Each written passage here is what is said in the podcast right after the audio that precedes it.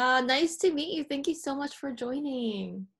A pleasure to be here. Thank you for having me. Sorry my bangs are a little messy. I just got out of acupuncture, actually. So what is the basic easy understanding of what magic is, witchcraft is? Cool. So I can easily explain it to you. There are three components to magic. The first thing is intention. What do you want to achieve? Intentions should always be present tense, as if they are already happening. Our minds are complicated, but also very simple. The words I am are the most powerful words we can use. So I am wealthy. I am healthy. By resetting our neurological pathways, we are literally reconstructing our brain and creating our own reality. People hear that a lot, but they don't know what it means. The next part is, so we have intention. The next part is action. You need to take your intention and create something. Oh, this is my cat. Hello. So action, whether it's creating a candle, creating or burning manifestations, or whether you're dancing under the moon, that is a form of action that you are imbuing intention into. And the last thing is your will, the force, like how much energy are you putting behind it? Energy and action are separate. And I think a lot of people confuse that. So you need a combination of all three. You need to take your thoughts, create them on a physical level, and then you will put your will behind it to push it out into the universe and ask for it to come true. That is the basic, most simple way I can explain it to anyone. Wow, because I think people might understand it as, oh, witchcraft is just herbs, or it's just people fooling around, but it's really like that science behind it, like that spirituality behind it. Yes. So this is something really interesting that I have had some disagreements with other people on Witch Talk about. Magic is science. This is true. Magic came from science. That is why we hear the term occult sciences. And our scientific method that we use today was actually created back in the 1500s, 1600s, right before the Renaissance, where we start to see this use of trial and error. The problem is magic is not just science. It is also a little bit faith-based, because I cannot prove to you or to anyone else the experience of God or the universe or any entity that I'm interacting with. There is a level of faith that you have to have. And I think that is scary for some people, because faith we assume of like blind faith and there's not a lot to go on there, but that's not true. It's a combination of both. It is the physical and the spiritual. One of the most questions people had was, how did you get started? And is this from a bloodline, or did you just kind of start it on your own? Oh my. Okay. So I was raised Catholic. Ooh. So I have that ritualistic background. I am very much in that culture until I went to Catholic school my entire life. When I was 14 years old, I had this the church I used to go to had these giant 20-foot murals of different portions of the Bible.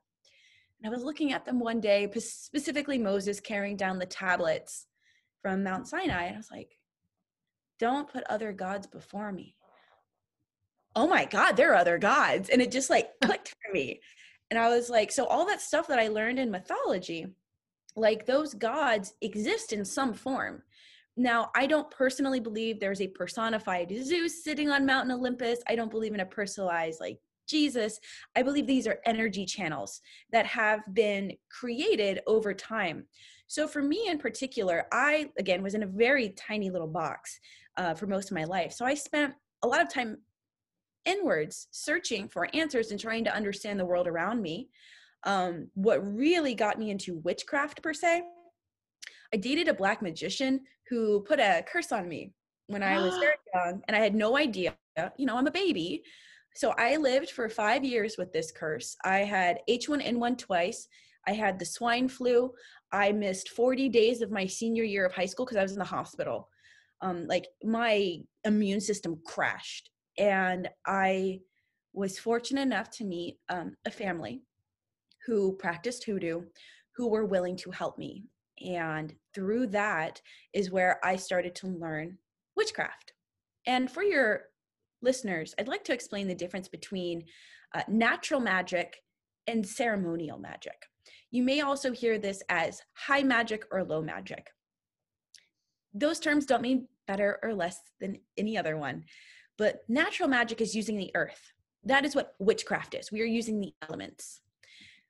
Ceremonial magic or high magic is when we are working mostly in the astral and working with God energies. Not to say that you can't work with God energies in natural magic, but that's the general distinction between them. What do you mean a black magician? A black magician is someone who works with infernal energies. So I know one of the questions that a lot of people had is, what is the difference between black and white magic? Yeah. So I'm going to tell you a secret. There is no difference. Magic is magic. Magic is a clear color. The person, the magician, gives it intention. So if I am, let's say I'm putting out healing energy for those who are suffering from COVID, that's white magic because it is a positive intent. Black magic's where it gets a little more confusing. I'm going to be using a source named Manly P. Hall. He was a mystic in the 20th century in Los Angeles. And he specifically differentiated the term black magic into two separate categories. You have the true darkness and you have the false darkness. Infernal magic is not inherently evil. When we think of evil, devil comes up. All of that like understanding of good versus evil. When we think of through magic, we have to eliminate those terms because good and evil are human perceptions. Those are human actions. Ethereal energies don't work that way. So false darkness is someone who is using magic for malevolent purposes. Hexing someone because they don't like that person. Sending someone negative energy because they want to see them suffer. Manly specifically calls these selfish intentions. I disagree. I think that like asking for money may not be selfish per se, or asking for sexual gratification is not selfish. But the minute that your ethics start to slide, that is when I think you become a malevolent black magician. So let's talk about true darkness. What's true darkness? True darkness or infernal divine is the understanding that we live in a world and universe of duality. We need both yin, yang, masculine, feminine, projective, receptive. There's lots of language to use. When we are referring to the true infernal divine, it is the dark feminine energy of protection and of love. Think of a womb. A womb, for example, has no light, but it is inherently protective and honestly, if we look at the Bible, the world came from darkness. Mm-hmm. We are all part of that darkness. It is all within us. It does not mean evil. It does not mean bad. You get to choose if you will take that darkness within you and turn it into a malevolent purpose. Mm. When you say you got cursed, how did you know? Like, did this person do it in front of you? Or do you have this feeling? Illness. That was the biggest thing. So there were a few things that I went really, really wrong. First thing was the illness. I had never been that. I was not a sickly child. Mm-hmm. So for me, for my immune system to crash in such a way to like, I wasn't on my deathbed, but I was very, very ill. That was number one. The doctors couldn't find out any reason, like why is she constantly getting sick? I was on probiotics. I did everything right and I was still getting sick. The second thing was my attitude. I try very hard in my life to be patient and understanding because I always want someone to treat me the way that I treat them. I never want to be yelled at or disrespected, but my patience had just been shot to hell. A lot of anger bubbling inside of me and I wasn't acting like myself. It was officially confirmed for me when I was 18. I just turned 18 and the family did what we call an egg cleansing or ovomancy. And that is when you take an egg and you pull it all around your body and pull all the energy and cracking it. Inside of my egg, there was a black dot and a little bit of blood, which was indication to the mother of the family that there had been something malevolent placed upon me. We found out through her own divination and her use of Reiki, which is a body work, that this lesser infernal energy, people use the term demon. It's not the same. It's like a trickster spirit had been placed on me to literally make my life miserable. Wow. So how did you get rid of that energy? You said just the egg? No, I went through an exorcism, actually. What? Is that like the ones we see in the movies, or? No, very different. So I was going through an exorcism through the hoodoo tradition. So I can't share all of it, but I'll share what I can. Part of it was done independently by myself, and then another part was done with the family. I took basil leaves, a basil plant, and I had to literally like thwack my body all around to remove that energy. I took an egg. For everyone to understand, eggs in this tradition represent blood sacrifices. Mm. They're also cleansing energy. I had to crack 3 raw eggs over my head and let it drip down. It was so nasty. Mm. So I let that drip down my body. I showered, and then I went to their home. Like, I had done the pre-work, and then they used energy working to physically remove the entity from my aura, and then they trapped it in a vessel and dropped it in the ocean. What? Do you like see something coming out, or is it more like just you can't really see it? I'm not gonna lie, I had my eyes closed because I was scared. I was very young. I could feel a difference. I could feel it being lifted off of me. It's kind of like, you know, when you were a kid, if you ever went to the grocery store and you got those like blood pressure cuffs and you would just play around with them, it was kind of like that release feeling when it's like really, really tense, and all of a sudden it's like, I just felt like I could breathe again. Wow, that is crazy. Oh, okay. So are you someone that also reads energies, aura, talk to the dead, or is that a little different than witches? So I'm an occultist. I specifically work with both the high magic and the low magic. I can communicate with the dead. I do services for people. It's very draining because I have to call upon my infernal energies, my infernal guides, and ask them to safely guide me into the underworld to bring that soul back safely and make sure nothing hurts me while I'm doing it. I think that a lot of things that I do are very closely connected with deity workings, and that's not a requirement for witchcraft. But personally for me, I try to be a pretty well-rounded occultist. Like, I try everything. Specifically when it comes to, I'm sorry, what was your question again? Oh, do you read, can you like talk to ghosts or mediums? Is that different than witchcraft? So yes, I can read auras. I can read energy. I can see color if I take a really long time to do it and I need someone against a white wall.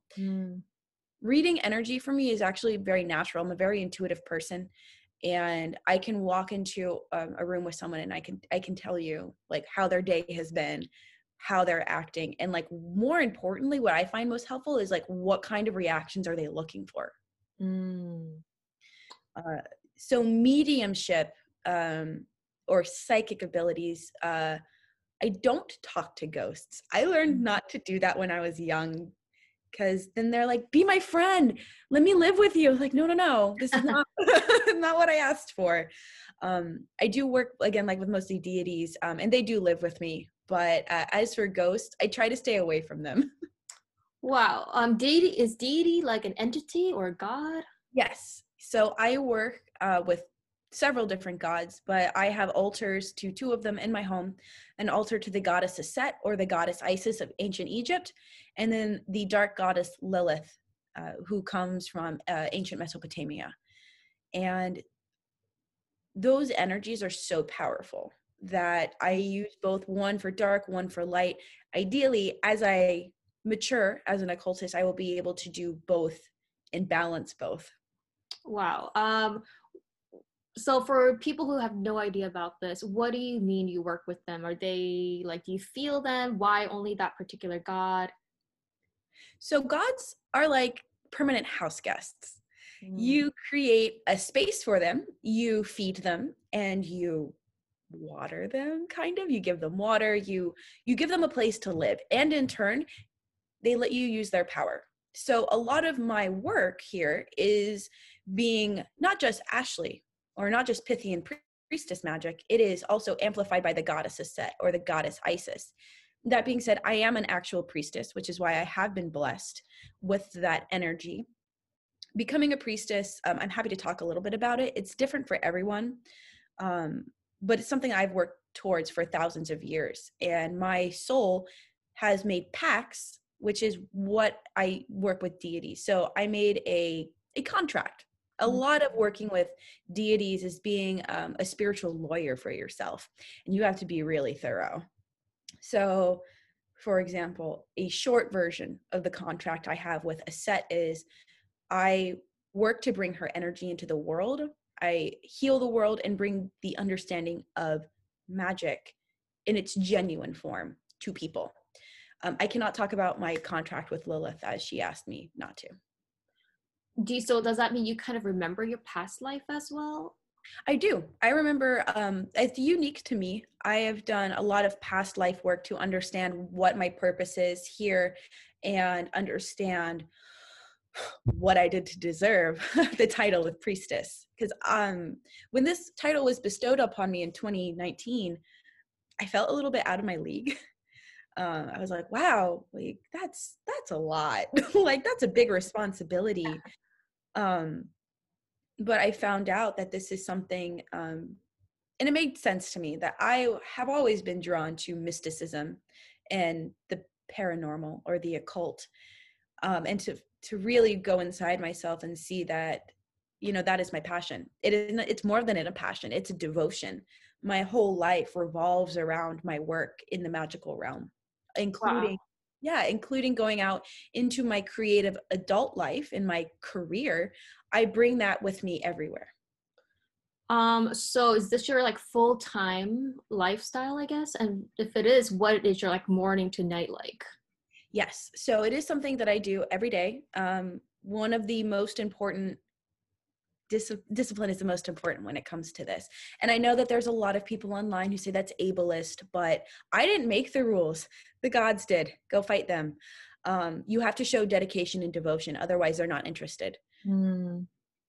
So my morning, I wake up, I do my banishings, I invoke specific energies, and then I go to work. Anytime at work, I feel like something is going wrong in my life, or I get like overly emotional about something, I do prayers on my own, like silently to myself. Also, you have another job you go to, a career. Yes, yes. I work in Hollywood. I am a TV writer and producer. Oh, wow. Yes. Wow. So you can imagine the amount of stress that kind of job will bring you. So using mysticism in my life to help one, keep me level-headed and keep the people around me grounded is really helpful. That is probably one of the greatest compliments that I receive, is that I'm a very grounding and centering force. Mm. So I come home from the day, I will banish again, make sure that there's nothing following me home, because that happens a lot. And I think it happens with more people than they realize. Then depending on what day of the week it is, on Saturdays I do channeling sessions, which is where I bring a god into my body and let them speak through me. I do automatic writing. And then depending on what I need, whether I need to make candles that day or if I'm making a protection jar. As of right now, I don't think I'll ever do magic full time for money. Mm. That's my energy. It's hard to give your energy away constantly. It's very draining. And I don't think that's for me. I love helping people, and I will certainly offer readings when I have the extra time and energy. But between my personal devotional work and my job in Hollywood, it's just not feasible. Mm. So I had a big question about potions. Mm-hmm. How do potions work? Is it kind of like the ones you see in Harry Potter or movies, love potions? Everybody has questions about love potions. Do they work or not? How does it work? Well, if you do it right, it will work. But there's some ethical implications there. So love magic is incredibly tricky because you cannot create genuine love. That must be created within oneself. If you were doing a love spell or a love potion on somebody without their permission, you're more or less making them your prisoner. Mm. And that's ethically not awesome.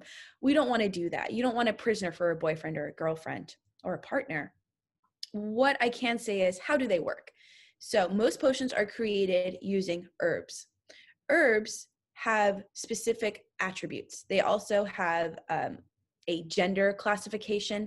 That doesn't mean they're masculine or feminine. That just means, are they projective or are they receptive? So for example, if I'm making a love potion, I want to find herbs that have to do with love. Roses, lavender, lemon, all that good stuff. And I will create it in a cauldron. I use a crock pot, so it's an electric cauldron.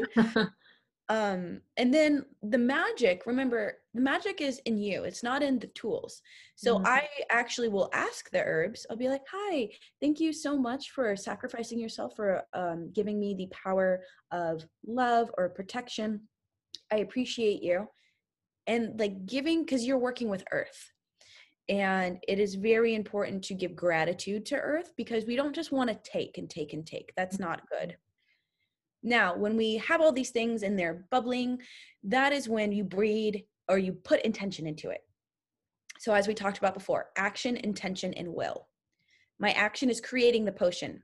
My intention, I now will put it in by stirring it. I generally will use the pentagram in my potions as well. And then we have will. And the will is like, again, it comes from within you. And a part of it is belief and faith. So if you do all of these things with genuine feeling and genuine faith, and you do the potion right, you make sure you're not canceling out other herbs with each other, then yes, it will work. I think it's interesting. So when we think of potions, most of the time I expect that you would drink them. You're not going to use them as like body oil. Yeah.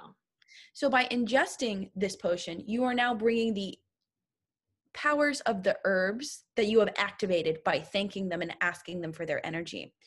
So let's talk about self-love, for example. That's a little less ethically ambiguous. So I create a potion for love. Let's say I'm using rose, lavender, and lemon and water. So I create this potion. I'm probably, as a priestess, I'm going to set it on my altar for a couple of days and ask the goddess to imbue it with her power as well before I drink it. And at that point, I am now putting my action through my physical body and allowing it to manifest. Okay. This might be a really cheesy question, but a lot of people asked me, like, for example, if you got that love potion, gave it to your crush, are the goddesses bringing that manifestation to that guy to change his will or something? Is that how it works? Yes, that is how it would work. And my goddess would be very mad at me if I did that. I actually have a video, an old video of, I did try to do a love spell on someone, and she literally broke the candle at the bottom and threw it off the altar. What, like you saw it just flying? So I was at a party and I came home with my girlfriend, and I always go check on the altar just as soon as I get home. And I'm just like, make sure nothing's wrong. And I was like, oh my God, Michaela, there's glass everywhere. And at first I was like, okay, did my cat do this? And I was like, no, there's no way the cat broke at the bottom of the candle. That doesn't make sense. So I meditated. And I asked her, I said, hey, what happened here? Why did you do this? Sometimes I hear voices, sometimes I get images. And what she showed me was a pair of handcuffs. And I was like, I understand now. You don't want me to take away this person's free will and handcuff them to me, because that's basically what you're doing. So yeah, if you gave it to your crush to drink and they drink it somehow, you are then using not only your will, but the goddess's energy, if you're working with a goddess, to manipulate somebody. And most goddesses will be like, no, try again. Wow. I just got shivers.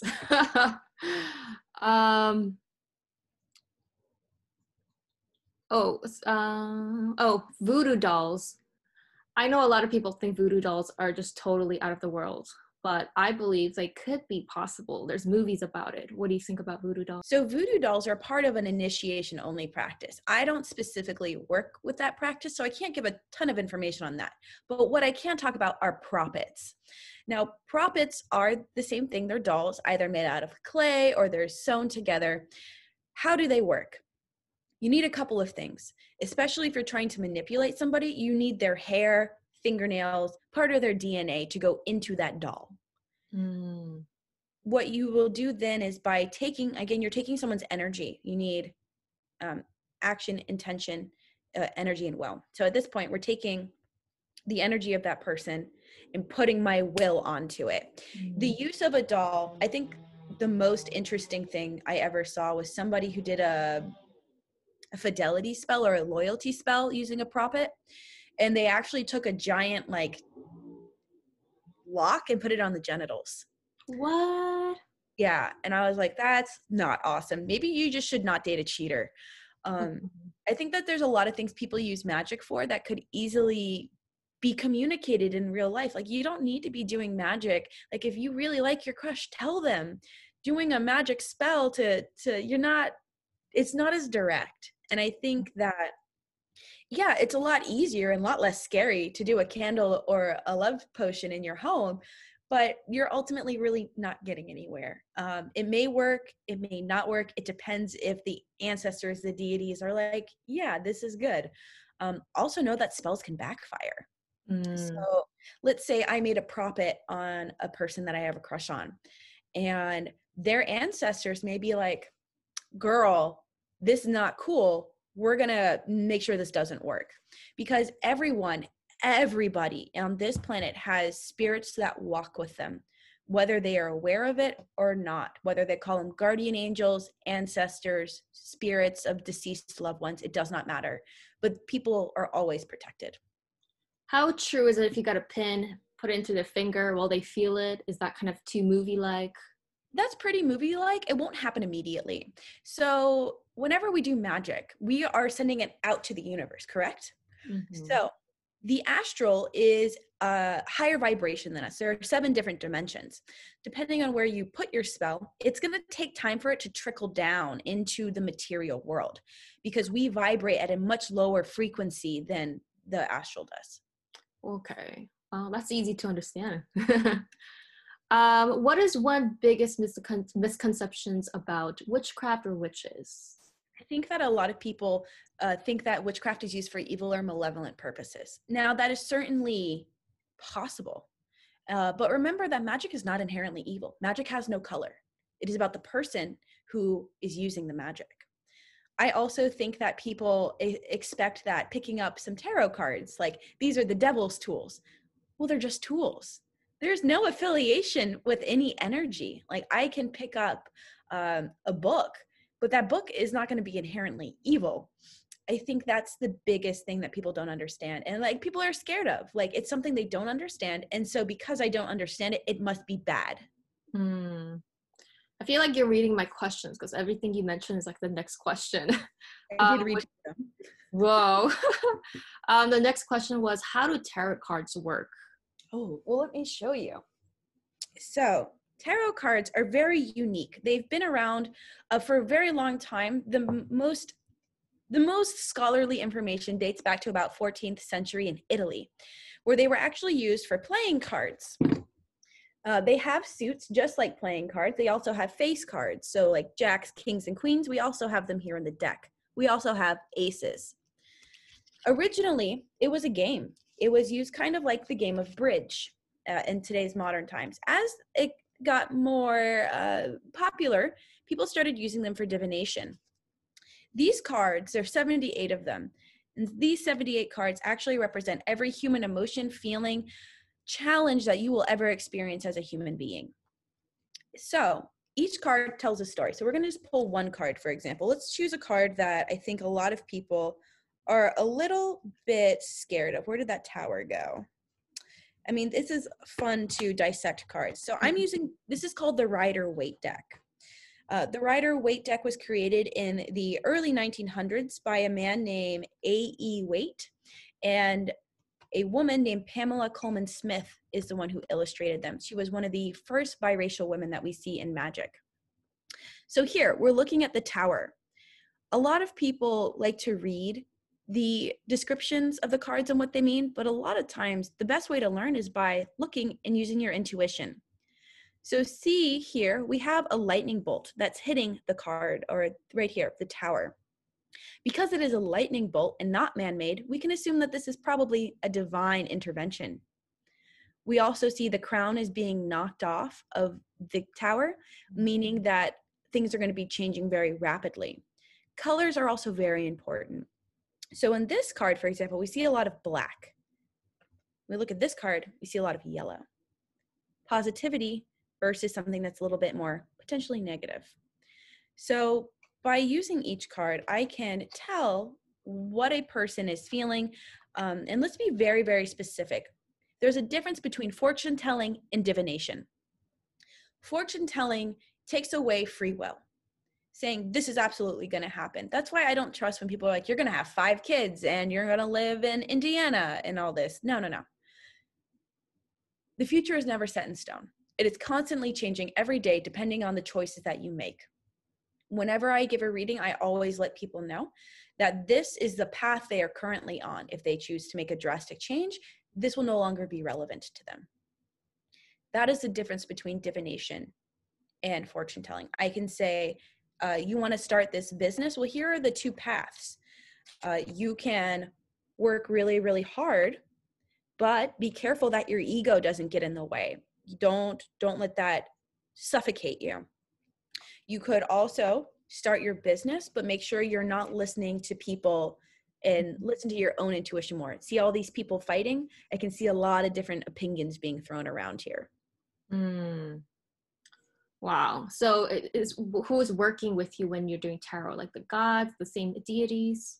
So whenever I do tarot, I will choose whether I'm working with the light goddess or the dark goddess. Most people who are beginning in tarot, I suggest to them that they open a space of protection, also known as casting a circle in Wiccan terms. It's kind of used as a slang term these days.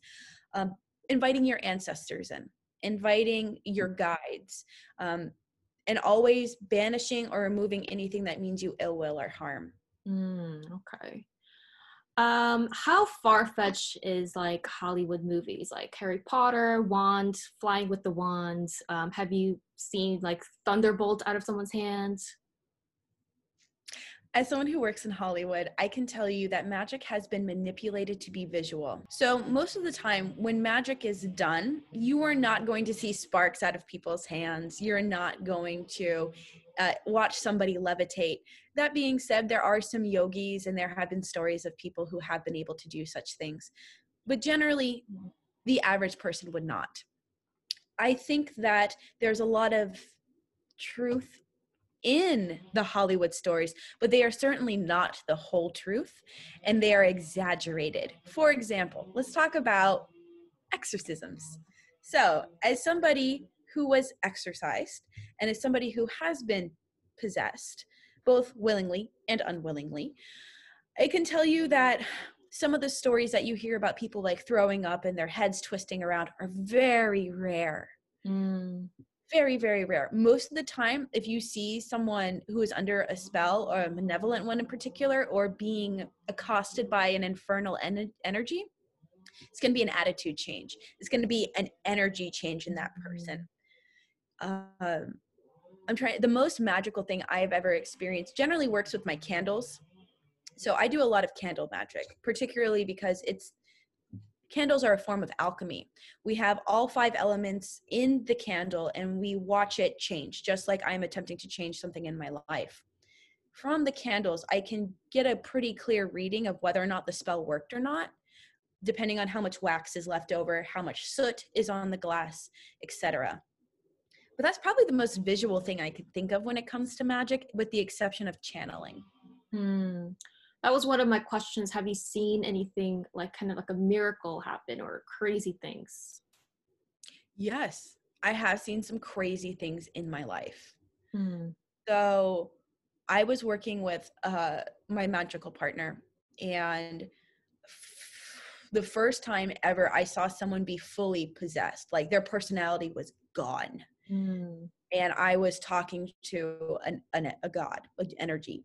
And I was like really scared because I was like, is he coming back? Where did he go?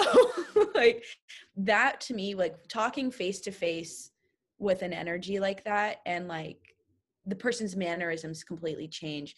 They're doing things they normally wouldn't do, saying, we're using words they don't use. That was probably one of the most magical things. The second most magical thing is in my order, we have a special prayer for healing. And I can't share it with you because it is private, but I've done it on people without them knowing. They will be like, immediately stop crying. And they'll be like, I just feel like it got ripped out of my body, like the anger, the frustration. And to me, that's a miracle. To immediately change someone's sphere of sensation for the better is beautiful. Wow. Do you think that there's an actual real life Hogwarts, like a secret magic school? I technically run a Hogwarts. Does that count? I'm sorry. I technically run a Hogwarts. I have a mystery school of my own that I use online. I think that there are secret societies and secret orders that do teach magic. I don't think any of them are as extravagant as Hogwarts.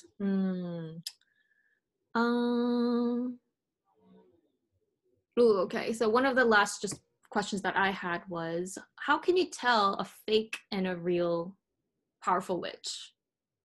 Sure. So let's start with the obvious. Yeah.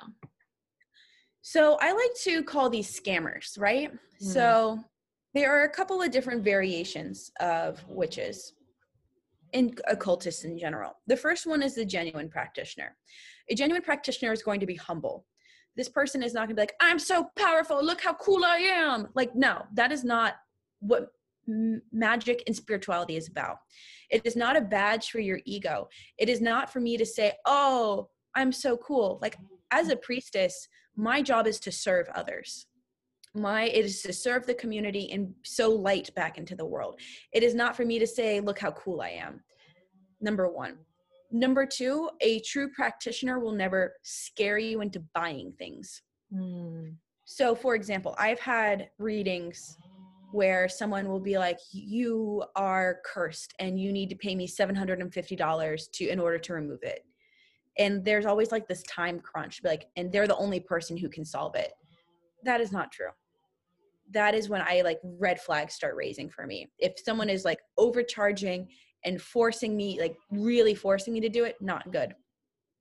The last thing I would say is that for the third is that there are people who do make fake things just for money. And I've seen it happen on Witch Talk. I've seen it happen on Tumblr, where people, if someone is constantly putting out items every day, every week, I significantly question their magical ability, because where are you pulling that energy from?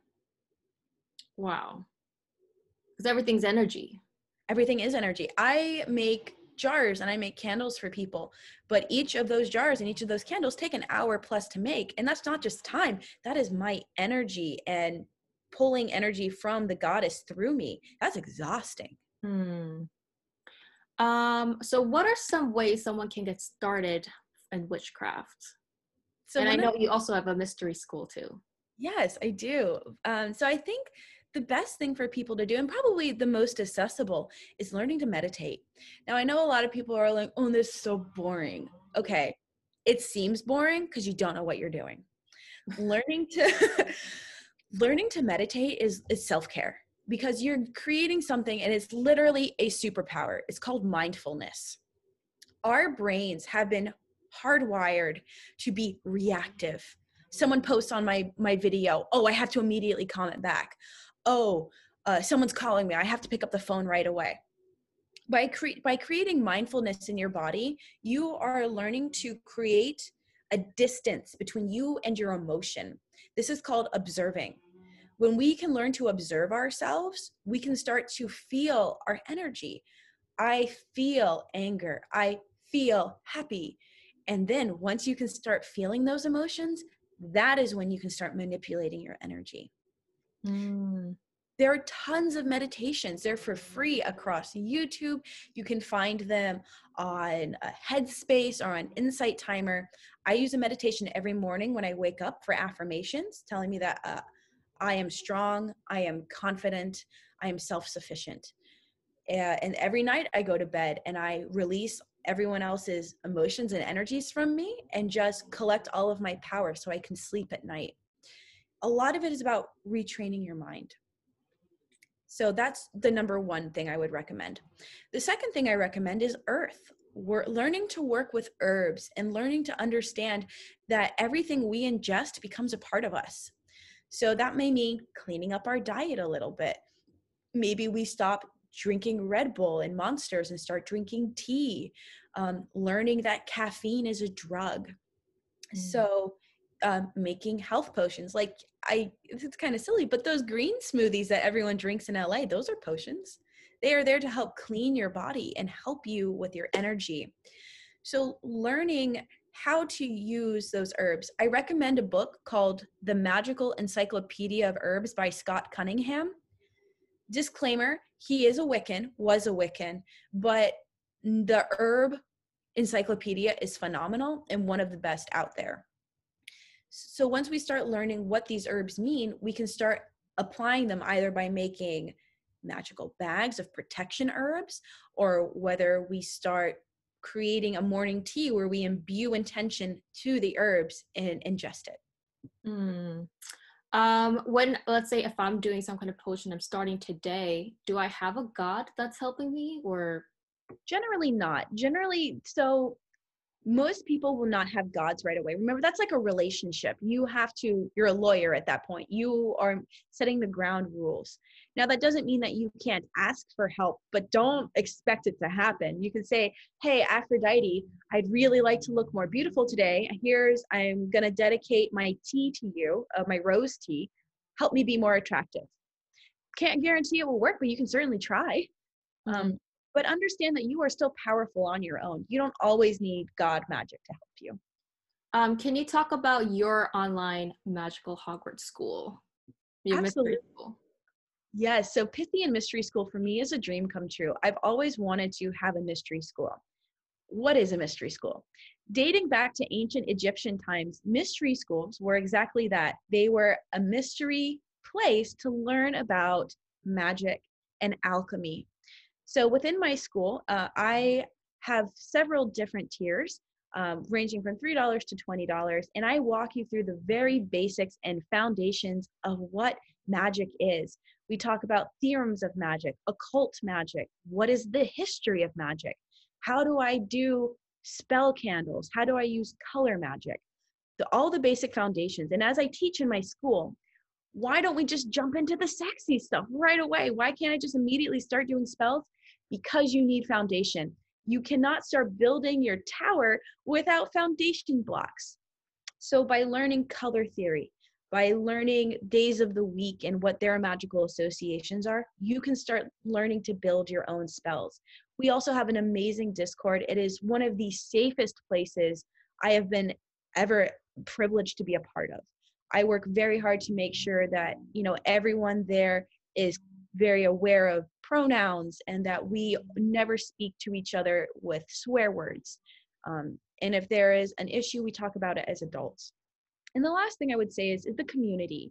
Like, we have community rituals, we have live lessons every week. And I really hope as soon as COVID is over that we can actually do a mystery school retreat here in Los Angeles. That's what I've been working toward, where it would be a witchy weekend. We would do kind of like a, you know what a pub crawl is, but make it witchy. So an occult crawl. We would go to the different occult stores in LA, maybe do a witchy photo shoot where we have like those fun like cans and do like fun dancing around a bonfire. And of course, rituals together, because that's what everyone wants.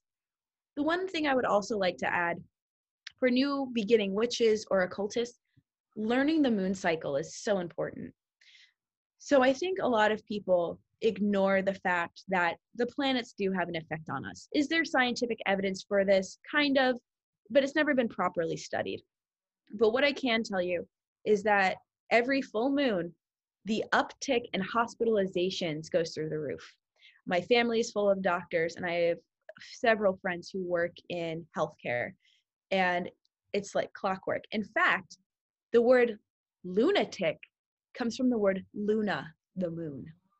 So the moon does affect us. The ancient people knew this. And as you learn how the moon phases, you can start recalibrating your life to that and learning to live in cycles instead of working 5 days a week and having 2 days off. Wow. So anyone could join. Anyone can join. I don't care if you're 60 or if you're 13. I believe magic should be open and accessible to everyone because it changed my life, and I know it can change yours. Wow. Thank you for that. Allison asked, when you told someone you were a witch, what is their first reaction? I live in Los Angeles. I am very, very lucky to live in a place that is so accepting. And most of the time people are like, that's cool. You do you. Occasionally I get the person who goes, oh, okay, that's kind of weird. But those people aren't ready to listen. Okay. To what extent can witches use their powers? I think it's unlimited. It really is. Again, it all comes to how much energy can you harness as a person, because your energy is like a debit card. I have $100 a day. Every time I swipe that card, I give my energy away. If you are smart with your energy and you work really hard and are disciplined to keep growing, the things that you can accomplish long-term are whatever you want. Wow. That sounds good and scary. Yeah. There's a lot of possibility here for both good and bad, false darkness. Do you have any stories of a really powerful magician did something? Sure. So I used to, pre-COVID, I used to go work with this coven in North Hollywood. And one of the most magical things we used to do was a group astral projection journey called a spirit journey. And this was when I was anointed as a priestess. We went to go visit Anubis. Let me give a little bit of a preface for this beforehand. Also, trigger warning for suicide. So I, in very beginning of October 2019, a very close friend, ex-college roommate's brother committed suicide. When they went through his room, they found all of these weird esoteric notes and symbology they didn't understand. I took 3 days off of work and flew home to go help her family. During that time, I am the one who figured out what was going on with this person. I set up the memorial for them at the site of the death. I also found this giant 5 by 6 foot mirror in their room that was an open portal to the other side. So my job was to close it, which was not an easy thing. And I contacted everybody I knew how to close this stupid portal. And they're like, I don't know. You figure it out. And I was like, that's kind of like, I would say most people's experience with magic is like, I don't know, figure it out on your own.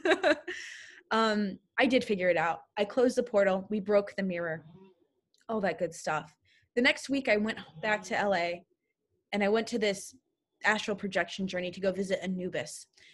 I work with Aset, Isis, and the Egyptian pantheon, very special to me. During this journey, I brought with me, both physically and spiritually, an ankh. An ankh looks like a cross, but with the rounded top at the bottom. And it's a key. That's what it's used for. It has a lot of purposes, but it's the key to life. So I brought this to Anubis, and I asked him specifically, I was like, would you please bless and anoint this key so my friend would be able to have contact with her brother at all times? He took the key from me, and it expanded crazy huge. It was so big. And then he brought it back down and gave it to me, and then literally shot me out into the universe where I had no body. I was just floating amongst the stars. And then he said some things to me that I'm not going to repeat. And when I came out of the trance, I was crying, totally, and I didn't know I was crying. And everyone, at the end of it was like, are you okay? What happened? And I talked to them about it. And then this was the first time I ever felt my crown. And I felt it. It feels like what I imagine a princess or a queen feels like, having this heavy thing on your head all the time. I was like, huh, well, that's kind of weird. 6 months later, I joined my order. And when I was initiated, they gave me my magical name, which includes the title of priestess, which I have never met these people before. And to really, for two different things to be so close together and for that to come together in my life, it was really magical. Magic is both psychodrama as much as it is spiritual. And I think that for me, that was probably one of the most magical moments of my life, is conversing with Anubis, who gave me the key to unlock not just a connection between a person and her brother, but unlock my potential. Wow. How do you even, I mean, can you, did you spell to protect yourself before that? Yes. Wow. So the coven that I would work with preset the compass. They called in the watchtowers beforehand. So there's 25 of us that lay down in this room and do this work together. Beforehand, we do some chanting to call in the god, which I have seen some crazy stuff happen. Like, I've watched minor explosions that shouldn't have happened. One of the other probably most powerful things same coven that I worked with, I went to their Samhain ritual, which was 200 people around a bonfire chanting, not naked, they were clothed, and dancing together. Like, that energy was probably the most powerful that I've ever seen. And to see somebody in a trance is very magical. I mean, to see somebody just, they're not gone. That's not what I'm saying. That they are, their mind has shifted into a different mindset. You are no longer just you. You are now you with like some zing, some spice, as the TikTokers like to say. That's amazing. Strawberry says, how do you protect yourself from curses if you feel like you've been cursed, or before you've been cursed, I mean? Of course. So one of the best things you can do is get one of these things. This is called an azar, or an azar, depending on what country you're from. This is used worldwide. It's in almost every culture and has been around for the last almost 10,000 years, all the way back to 500 BCE. An azar may also be called the evil eye. You can use this amulet, you can wear it, you can tattoo it, you can put it on your car, on your house. Very good way to repel certain curses. For overall protection, I would really recommend putting black tourmaline. There's a crystal in the four corners of your home. It creates a very simple ward. And lastly, the thing I would suggest is learning to manipulate your energy. So within our aura, we have our highest level aura, it's called the biggest one your celestial body. In your celestial body, you have something called the golden egg. Your sphere of sensation, your body, is going to be outlined by a gold grid. This includes all of your thoughts, memories, this life, and your past life. When we can learn to fortify that, it becomes like a force shield from Star Wars, where things will just bounce right off. Very easy way to work with this. Sit quietly. Breathe from the bottom of your belly all the way up to the top of your head. And then imagine wrapping yourself in a golden light that looks like an egg. When you get really good at this, you're going to be able to breathe in and breathe out that energy around you, creating what we call a circular light around your body. That is probably the easiest way to protect yourself. Wow. So if someone, let's say, decides to curse you, it will kind of bounce off. Yeah, it's great. It's really nice. Do people usually curse people like in front of you, or like is it usually behind? Well, if you're on TikTok, people do it publicly, which I think is really stupid for a lot of reasons. Most people will do curses or hexes of the darkness, one, because it protects them. So it makes it a lot harder for the other receiving magician to figure out where it came from. The other thing I would say is that when you put that out publicly, again, the ancestors, the angels who are guarding that person are going to know. They're gonna know. And you're kind of like letting them know. You're like ringing an alarm bell. Most people do it at night in the darkness. Most people will not do it publicly. Wow. I'm sure it fires back at them. It can. It most certainly can. Also, I just don't understand. Even if that person that you're cursing will never see your work, the ancestors are going to know. Mm. Jeremy says, what is the most common request you get from your clients? Love spells. Not love spells. Everyone wants new romance. I'm very good at new romance spells. What does this mean? New romance is basically a road opener. So what I do is I remove any negativity from your exes or anything in your sphere of sensation, your aura that is like blocking you from finding that person. And then what I do is I talk to the goddess Lilith or Aset, depending on what kind of person we're looking for, and say, hey, this person is offering you this, because like that's part of the money exchange. Part of the money goes to their altar. And they go, okay, cool. One person I had their testimonial on my TikTok. Within 5 weeks, they had a new boyfriend from, it was like their exes from high school's best friend, who was totally different than whatever they had dated before. And my spells are very specific. So I don't say, oh, they just want somebody. I go, what gender do you want? How close do you want them to live to you? What are the attributes you want? What kind of relationship do you want? Because I get people who are like, I want the hottest one night stand in my life. And then I have some people who are like, I want a long-term relationship where I'm going to get married. Wow. That is so cool. Did most of them get a positive response? I think so. From my testimonials on TikTok, as well as on Instagram and Etsy, everyone says that it works really well. Well, I hope your DMs are not blowing up after this video. We'll be opening my store probably after Valentine's Day. I'm still recovering from some magic that I've been doing this month privately. So don't worry, they'll be back in stock soon. Wow. And you sell candles and these things that where you could purchase and then we could meditate and manifest on our own, right? Yes, actually creating some self-love jars and candles for Valentine's Day. Ooh. So I think what's really cool is like, yeah, it's super fun when the priestess does it, but being able to do it yourself is very special. And I want to be able to create more of that for other people. So I am creating spell kits. Yes. Wow. Last question. Vinod says, can witches predict how 2021 is going to be like? So witches cannot, but astrologers can. So to answer his question, let's focus on planets. So there are 9 planets, 7 ancient planets. These planets are constantly rotating around the sun. Here is the sun, here is Earth. We are going around at our specific pace. So is every other planet. Depending on how the planet is in the sky is going to affect us. I can tell you from my understanding of astrology that 2021 will not be worse than 2020.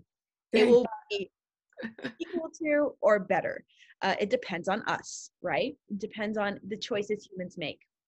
What I can say is America as a country has a birthday, and it is currently going through what is known as a Saturn return. This means Saturn is in the same position in the sky when America was created in 1776 or whatever. I don't know. I gotta go back to school. Anyways, so because Saturn is talking about structure of society, we are now in our return, meaning we are restructuring everything. We are learning and building. So that's one thing to really think about. I hope that all of us have learned a lot from 2020 and have become more compassionate people, regardless of what the stars do or what they say, is that we are here on earth and we can make those actions. So putting kindness and love and light back into the world is more necessary now than ever before. Absolutely. It's all up to us. Yes. This is just my last personal question, but have you interacted or seen, believe in aliens, extraterrestrials? I have a very interesting relationship with extraterrestrials. I 1000% believe they exist. I have seen several unidentified flying objects, and my suspicions have grown even more since the drops that the CIA, all the unclassified documents that have been dropped, as well as the U.S. Navy showing those videos of the UFOs. Now, starseed is a very buzzword in our community right now. I want to be very clear that the word starseed does not initiate in the 1970s. In fact, it actually dates back into the 1800s. And this idea that all consciousness emanates from somewhere else is not new. Almost every religion believes that humans come from somewhere and we return to somewhere. So to believe that there are other species or humanoids that are watching us, that doesn't seem crazy to me. I think that there's a lot of possibility. I'm familiar with certain starseed backgrounds, like the Pleiadians, the Syrians. I'm a Syrian starseed myself because I work with the goddess Isis, or Aset. However, are we going to make contact? I don't know. Whenever humans mature enough, I guess, not to blow them up immediately on sight. Yeah, we will probably blame the other person, blame the other ET. That's us, humans. Yeah, and I don't think, personally, I'm friends with a person named Unicol Unicron, who I met during the Storm Area 51 event that I actually made a documentary about back in 2019.